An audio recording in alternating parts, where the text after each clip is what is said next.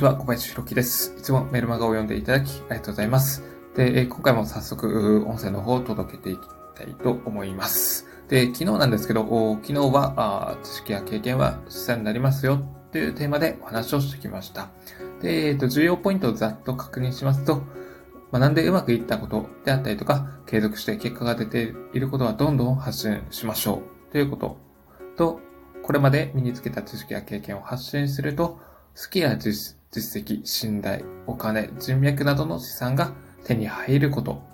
そして、とにかくターゲットの人物に役立つことを意識して情報を届けることを、こちらがポイントになります。で、この3点セットを頭の中にまずは入れてもらえれば OK です。まあ、そんな感じで、えー、前回の確認はあ終わりにしたいと思います。で、えー、ここからが本日のテーマです。今回のテーマは文章力をつける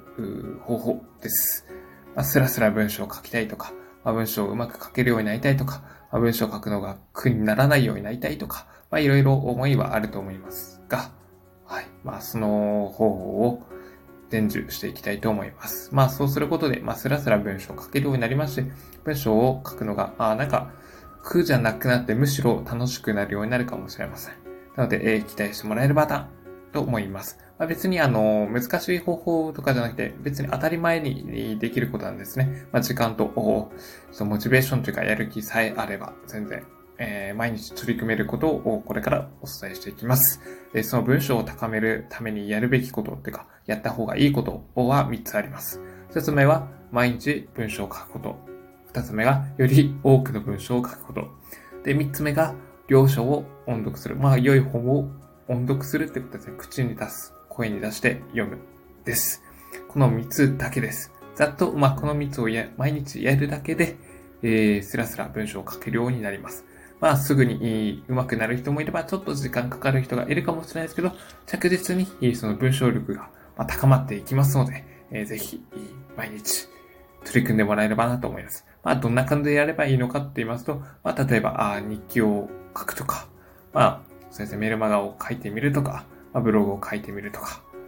そんな感じですね。まあ、より多くの文章を書き書きましょうと言ったんですけど、いきなり、こう、たくさんのことを書こうと思ったら、それは負担重くなるので、最初は1行でもいいですし、それ慣れてきたら2行、3行、4行といって、少しずつ、えー、階段を登っていくような感じで、えー、取り組んでもらえたらなと思います。まあ、要は毎日やりましょうっていうのが、あ一番の重要ポイントになります。まあ、いくらあの身につけたところで、それを継続しないとどんどん自分のその、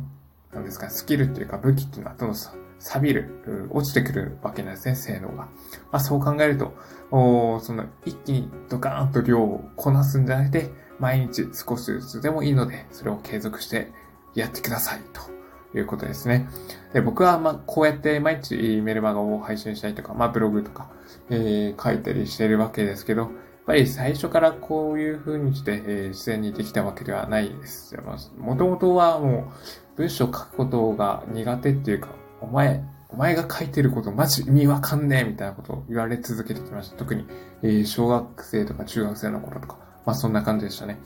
なんですけど、いつぐらいから変わってきたのかなと言いますと、やっぱりですね、大学入ってからだと思うんですね。大学入ってから何があ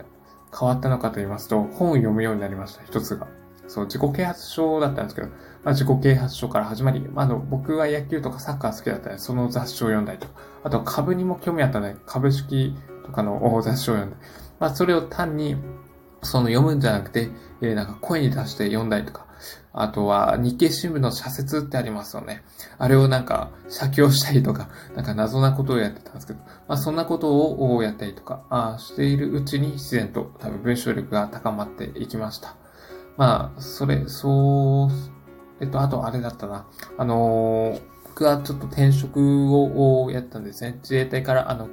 えー、気象予報士の資格を取って、えー、お天気の会社に転職するときに、まあ、いろいろ履歴書とか書いてたりしてたんですけど、まあ、その時にあの、転職アドバイザーの方から、あ、文章上手ですね、とか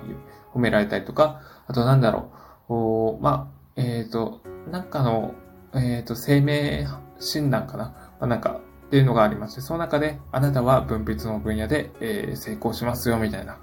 ことを診断してもらったりとか、あとはなんだろう、まあ、一時期企業塾でお世話になっていた、あの、経営者さんから、ウェブマウェブマーケティングの業界で10年以上成果出されている経営者の方から、君文章力あるね、みたいなことを言ってもらって、まあ、あとは、まあ、周りの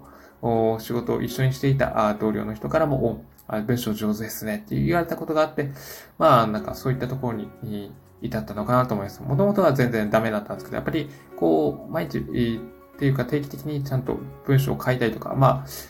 雑誌に書いてある本、